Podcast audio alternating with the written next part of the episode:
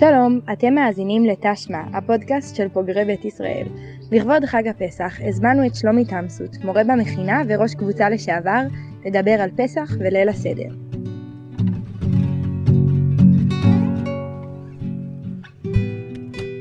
שלום חברים, אני שמח מאוד על ההזדמנות להיפגש איתכם ולחשוב ביחד איתכם קצת על פסח. וחשבתי שהיום נעסוק במושג אה, שכולנו מכירים אבל לא בטוח שהקדשנו לו מספיק זמן, שנקרא סדר. כידוע אנחנו נמצאים uh, ממש בימים אלה במעבר בין פורים הכאוטי, אותו חג שמזמין אותנו לא לדעת כלום ולשחרר קצת את האחיזה במציאות, ולא המן ולא מרדכי, ולהתבלבל קצת ולערבל קצת ולהתחפש קצת, לפסח שכל כולו זה סדר. ממש ממש מסודר ומדויק. ואני רוצה רגע לחשוב מה המשמעות של הדבר הזה. מה העניין של הסדר? בעולם. כידוע, סתם שיחה אקראית בין שני יהודים, מהר מאוד תגיע למשפט הכל בסדר, או יהיה בסדר. ואני רוצה קצת להבין מה זה אומר, ובאופן יותר מדויק מה זה אומר בפסח. מה אנחנו מנסים לסדר פה בדיוק? הנקודה הראשונה שאני רוצה לפתוח איתה עוסקת בכך שפסח הוא יום העצמאות שלנו. זה היום שבו האומה נולדה, זה היום שבו נהיינו לעם, ובשונה מימי עצמאות רגילים, אנחנו יושבים ביחד סביב שולחן ומקיימים שיחה בין דורית. שיחה שבמרכזה יש שאלות ותשובות. אני רוצה לטעון שזו בחירה מאוד מאוד אמיצה לחגוג כך את יום העצמאות. אנחנו מכירים את האלטרנטיבות, אנחנו מכירים את המציאות שבה יום העצמאות הוא יום שבעיקרו אנחנו מרימים את הדגל לראש, התור, לראש התורן ואנחנו מסבירים לעצמנו כמה שאנחנו טובים ובוחרים את שיר השנה ואת uh, דוגמנית השנה ואת שחקן כדורגל השנה ואנחנו בעיקר בעיקר משתדלים להסביר לעצמנו כמה שאנחנו חשובים וחזקים ולגיטימיים. ואילו ביום העצמאות שלנו, של עם ישראל, אנחנו יושבים מסביב לשולחן והסיפור המרכזי הוא סימני שאלה איך סימני שאלה מסדרים לנו משהו בחיים? אנחנו רגילים לחשוב שסימני שאלה מערבלים את החיים ומבלבלים אותם ואולי יוצרים אי ודאויות אבל כדאי לדעת שדווקא השיחה הזאת של פסח שמורכבת מסימני שאלה שמתקיימת סביב שולחן וסביב הדורות היא מסדרת את החיים באופן נצחי. מדוע הפורמט הזה עובד כבר מעל שלושת אלפים שנה? נדמה לי שהוא עובד כי הוא מצליח להחזיק בתוכו את כל השורשים של החיים.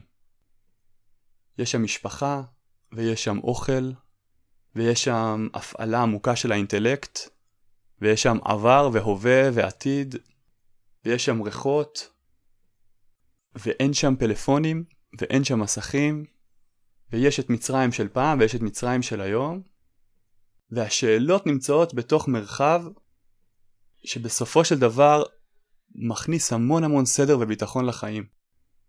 כשאתה יושב בליל הסדר ואוכל מצה, אתה עושה פעולה שעשו הסבים שלך והסבים של הסבים שלך, ואתה לרגע אחד חש באופן מאוד מאוד עמוק את היותך חלק משרשרת ארוכה מאוד מאוד. כמעט נצחית. הדבר הזה לא פותר את הבעיות של החיים, אבל הוא מכניס איזשהו סוג מסוים של סדר, הוא מכניס פרספקטיבה. הוא מזכיר לך מאיפה באת, הוא מזמין אותך לנסות להבין לאן אתה הולך. ועוד לפני שנגענו בתוכן העמוק שיש ללילה הזה, רק המבנה, רק הסטינג, רק הישיבה הזאת עם השולחן והריחות והשירים והיין. רק הדבר הזה כשלעצמו יש לו כוח לסדר משהו בנפש של האדם. ועכשיו אני ארצה לנסות להיכנס יותר פנימה דרך מספר דוגמאות מהאגדה עצמה, ואיך הן מבקשות מאיתנו, מזמינות, מזמינות אותנו לסדר את הדברים. אחד הטקסטים הידועים בהגדה, אולי החשובים שבהם, זה השיחה הזאת שנקראת כנגד ארבעה בנים דיברה תורה.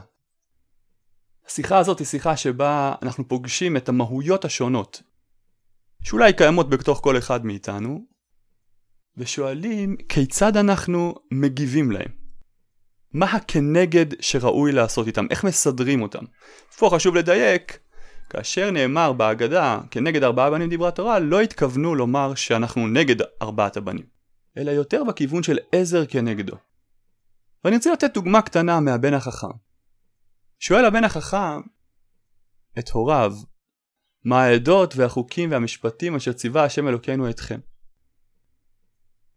השאלה של הבן החכם היא שאלה מרתקת, כי הוא כבר מבין שיש מצוות שניתנו, הוא כבר יודע שהן מחולקות לקטגוריות שונות, הוא אפילו יודע שכל אחת מהקטגוריות יש לה פעול, איזושהי פעולה שונה על הנפש, היא מסדרת אותנו באופן טיפה אחר. העדות, אותן מצוות הקרויות עדות, זה מצוות שאנחנו עושים ושתפקידם זה להעיד על משהו שקרה פעם מזמן. הקידוש שמעיד על בריאת העולם, או המצה שמעידה על יציאת מצרים וכולי. התפקיד של העדות בנפש של האדם זה להזכיר לו שהוא שייך למשהו שהתחיל מזמן, מזמן, מזמן, ושיש לו ייעוד. כשאתה מעיד על משהו, אתה בעצם קושר את עצמך אל השרשרת. החוקים שעליהם שואל הבן, עניינם זה אותן המצוות שהבנתנו בהן מוגבלת ביותר. פרה אדומה, טומאה וטהרה וכולי. מה כוחן של המצוות האלה? כוחן של המצוות האלה באות לשחרר את האדם מעצמו. כאשר אדם מקיים מצווה שהוא איננו מבין אותה, הוא איננו יכול לקיים את המצווה כי הוא מחובר אליה ואוהב אותה ומרגיש הזדהות עם תוכנה, שהרי את זה הוא לא מבין. הסיבה היחידה שהוא מקיים את המצווה זה בגלל שהוא מבקש להיות מחובר אל נותן המצווה. בעצם תפקיד החוקים, כך מלמד אותנו הבן החכם, זה לשחרר את האדם מלהיות משועבד אל ארבע אמותיו הקטנות שלו. וכנגדם יש לנו מערכת שלמה של מצוות שנקראות משפטים שהם בדיוק הפוך. משפטים זה מצוות שאנחנו מקיימים כי אנחנו מבינים. מצוות צדקה, מצוות כיבוד הורים וכולי וכולי וכולי. מצוות שגם אם לא היו ניתנות לנו בסיני, ייתכן מאוד שכאנשים שמבקשים להיות מוסריים היינו עושים אותם. התפקיד של המשפטים זה לתת לנו את תחושת החיבור אל הדבר עצמו. אם החוקים משחררים אותנו מעצמנו, המשפטים מחברים אותנו אל עצמנו. ובעצם שואל הבן החכם, איך המבנה המורכב הזה, החיבור אל השרשרת האינסופית, האפשרות להשתחרר מעצמי ולהתחבר למשהו גדול ממני, והאפשרות לראות בעצמי משהו גדול מספיק ולהתחבר אל עצמי, איך הם מסדרים לנו את החיים?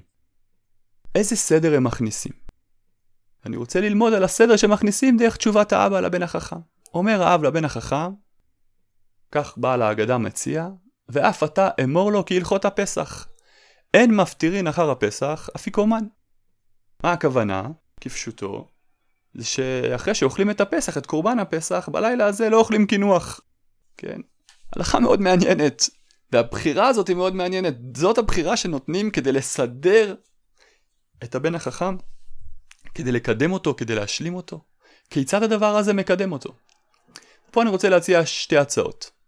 הצעה מספר אחת אומרת, הבן החכם הוא בן שמה שעובד אצלו מצוין זה האינטלקט. הוא מנתח מצוין, הוא מגדיר מצוין, הוא מבחין מצוין. מה העדות והחוקים והמשפטים אשר ציווה השם אלוקינו אתכם. כשבעל ההגדה אומר לו, אין מפטירין אחר הפסח אפיקומן, הוא רוצה לומר לו, שומע בן יקר, אתה חכם, וזה מאוד כיף, והשיח איתך הוא נפלא. אבל הלילה הזה אנחנו הולכים לעבוד איתך על הטעם.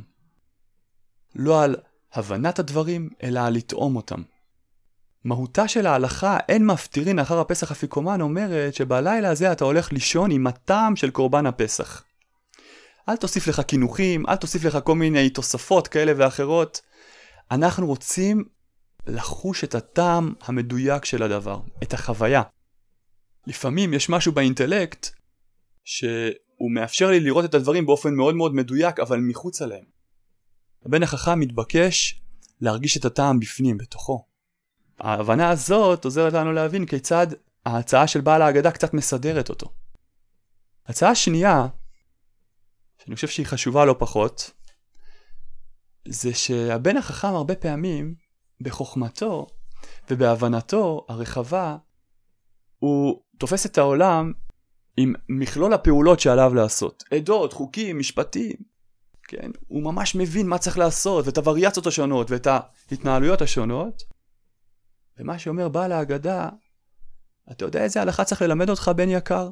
אין מפטירין אחר הפסח אפיקומן, המשמעות היא, הלילה הזה אתה צריך ללמוד קצת לשבת ולא לעשות כלום. אתה הפעלתן, והחכם, והמבין, והקולט, והבולע כל דבר, אתה מסוגל רגע עכשיו, אחרי שאכלת את הפסח, פשוט לא לעשות שום דבר? אתה מסוגל קצת לטעום שבת? לפעמים הבן החכם, אנחנו לא רואים את זה, הוא נראה לנו נורא מסודר כי הוא בעניינים. אבל חסר שם משהו. ובעל ההגדה מציע את שני, ההצעות שעליהן דיברנו, כן, גם את תחושת הטעם וגם את תחושת הבינג והנוכחות הנפלאה.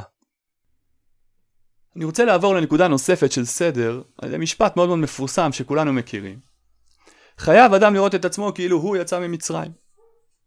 בלילה הזה אני מתבקש לראות את עצמי כאילו יצאתי ממצרים. אנחנו בדורנו אומרים הרבה את המילה כאילו. אני חושב שבליל הסדר יש לה משמעות מופלאה שכדאי רגע להתמקד בה. אני אגיד את זה דרך משל. כשילד קטן עוצם עיניים הוא בטוח שאף אחד לא רואה אותו. מדוע הוא בטוח שאף אחד לא רואה אותו? כי כשאתה קטן וצעיר, אתה בטוח שאתה העולם. אתה מרכז העולם כולו. כשאתה מתבגר קצת, אתה יודע שגם כשאתה עוצם עיניים, אתה ראוי. כלומר מישהו רואה אותך. באופן מעניין, המילה ראוי היא איננה רק תיאור פיזי של העובדה שאתה נראה על ידי אדם אחר, אלא בעברית שלנו היום היא גם תיאור שיפוטי מוסרי. כשאנחנו אומרים על משהו שהוא ראוי, אנחנו אומרים עליו שהוא טוב. ואם מחברים את ההבנה של להיות ראוי, כלומר להבין שמישהו רואה אותי, להבנה הנוספת של לעשות מעשה ראוי, כלומר לעשות מעשה טוב, זה קושר אצלנו בראש, בתודעה, את החיבור בין מוסר לבין ציפיות חברתיות. לעשות את המעשה הראוי זה לעשות את המעשה שאלה שרואים אותך מאשרים אותו.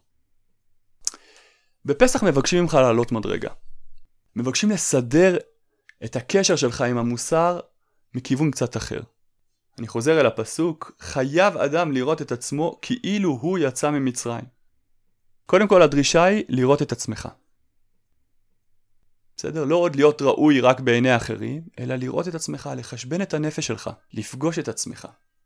ואז להבין שהסיפור של מצרים הוא סיפור שלך. והסיפור של יציאת מצרים הוא סיפור שלך. ואם תגיד, רגע רגע, אבל אני לא הייתי במצרים, ואני לא יצאתי ממצרים, ולכן ההגדה מבקש ממני לעשות בכאילו, אז אני רוצה להציע שיש פה מדרגה נוספת שלא כדאי לפספס אותה. כאשר אדם יראה את עצמו באמת, וישאל את עצמו האם הוא יצא ממצרים או לא, הוא לא מדבר על הגיאוגרפיה הזאת של יציאה ממצרים ועלייה לארץ ישראל. הוא מדבר על יציאה מהשיעבוד. הוא מדבר על יציאה מהמיצרים. הוא מדבר על יציאה מחוסר הצדק והיושר.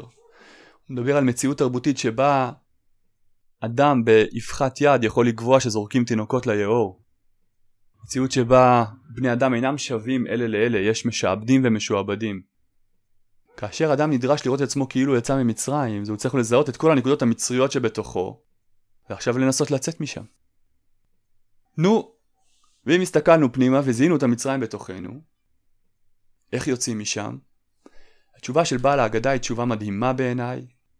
זה עושים בכאילו. ליל הסדר מזמין אותנו לעשות סדר על ידי היכולת לעשות בכאילו. מה המשמעות של לעשות בכאילו? זה אחרי שהבנו מה המצרים שיש בתוכנו, עכשיו אנחנו מדמיינים איך נראים החיים שלנו מחוץ למצרים. איך אני נראה כשאני טוב יותר.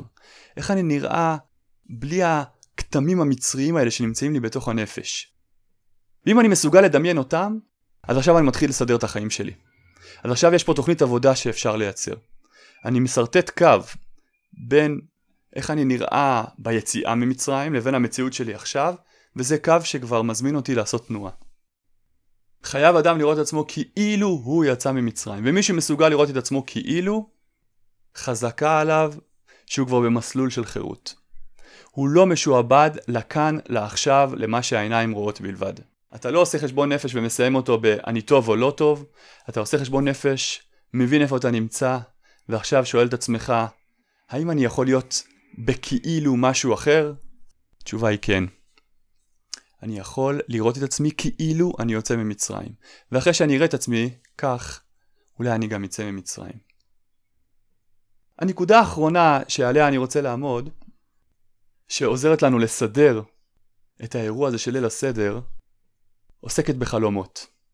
ישנה הלכה מתוקה מתוקה מתוקה שאנחנו פוגשים בליל הסדר, שולחן ערוך שאומרת ככה חייב אדם לעסוק בהלכות הפסח וביציאת מצרים ולספר בניסים ובנפלאות שעשה הקדוש ברוך הוא לאבותינו עד שתחטפנו שינה. אומר השולחן ערוך, סיימתם את הסדר, ועכשיו תרבו לספר ביציאת מצרים סביב השולחן, וכל המרבה הרי זה משובח, ומסיים בזה שבלילה הזה יש עניין להתאפץ על השולחן, עד שתחטוף אותך השינה. כפשוטו, נדמה לי שמה שהשולחן ערוך אומר, זה שהלילה הזה צריך לישון מתוך החוויה של ההודיה על הניסים והנפלאות. כן, אתה כל כך תרבה לספר שאתה תירדם על השולחן. בעומק, אני חושב שההלכה הזאת אוחזת משהו מהחוצפה היהודית המתוקה. למה אני מתכוון? חייב אדם לספר על הניסים והנפלאות, ולהגיד לקדוש ברוך הוא תודה רבה. על כל מה שקרה לנו, על כל הטוב, וגם על מה שהיה פחות טוב. ולסיים את זה, ככה מספר שולחן ערוך, בלהירדם. למה בלהירדם? כי כשאנחנו נרדמים אנחנו מתחילים לחלום. רוצה לומר, בלילה הזה אנחנו אומרים כל כך הרבה תודה, ומהללים ומשבחים, אבל את הלילה הזה אנחנו מסיימים כשאנחנו הולכים לחלום, כלומר, הולכים לעסוק באיך עוד ניתן להחלים את המציאות. תפקיד החלום הוא לעזור לנו להחלים, הן ברמה הפיזית, אבל בוודאי ברמה המהותית. אם אני מסוגל עוד לחלום חלומות, אם אני מסוגל עוד לדמיין דמיונות של מציאות גדולה יותר, בתוך כל המציאות הטובה הזו של ההודיה של ליל הסדר, זה אומר שאני מבין שיש עוד משהו לסדר בעולם. זה אומר שאני רוצה לשאוב מן הכוח של ליל הסדר כדי לצאת אל העולם ולסדר אותו. ובלילה הזה, אני ומשפחתי נרקוד ונשיר לשנה הבאה בירושלים, למרות שאנחנו נמצאים בירושלים. והסיבה היחידה שמותר לנו להגיד את הדבר הזה ואנחנו לא נהיה כפויי טובה היא כי אנחנו הולכים לישון אחר כך. ולחלום על המציאות שירושלים ראויה להיות בה. מציאות של שלום, מציאות של אהבה, מציאות של יראת שמיים, של חסד, מציאות שאנחנו יודעים להבחין יותר לעומק בין הטוב לרע. ברוך השם, הדור שלנו במצב מדהים, וזכינו למציאות כל כך טובה.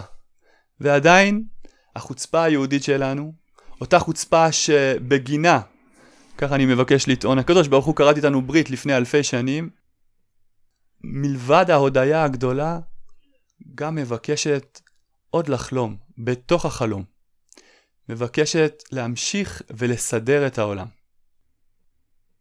אז פעם הבאה, שנגיד אחד לשני שהכל בסדר או יהיה בסדר, אני מקווה שנזכור שאת הכוח לסדר את הדברים אנחנו לוקחים מהלילה הגדול הזה שנקרא ליל הסדר, על הרבדים הפנימיים והפשוטים שבו. זהו, שיהיה לכולנו חג חירות שמח, חג שבו נתחבר מחדש ונשיב לבבות אל בנים ולב בנים אל אבותם. כל טוב, פסח שמח וכשר.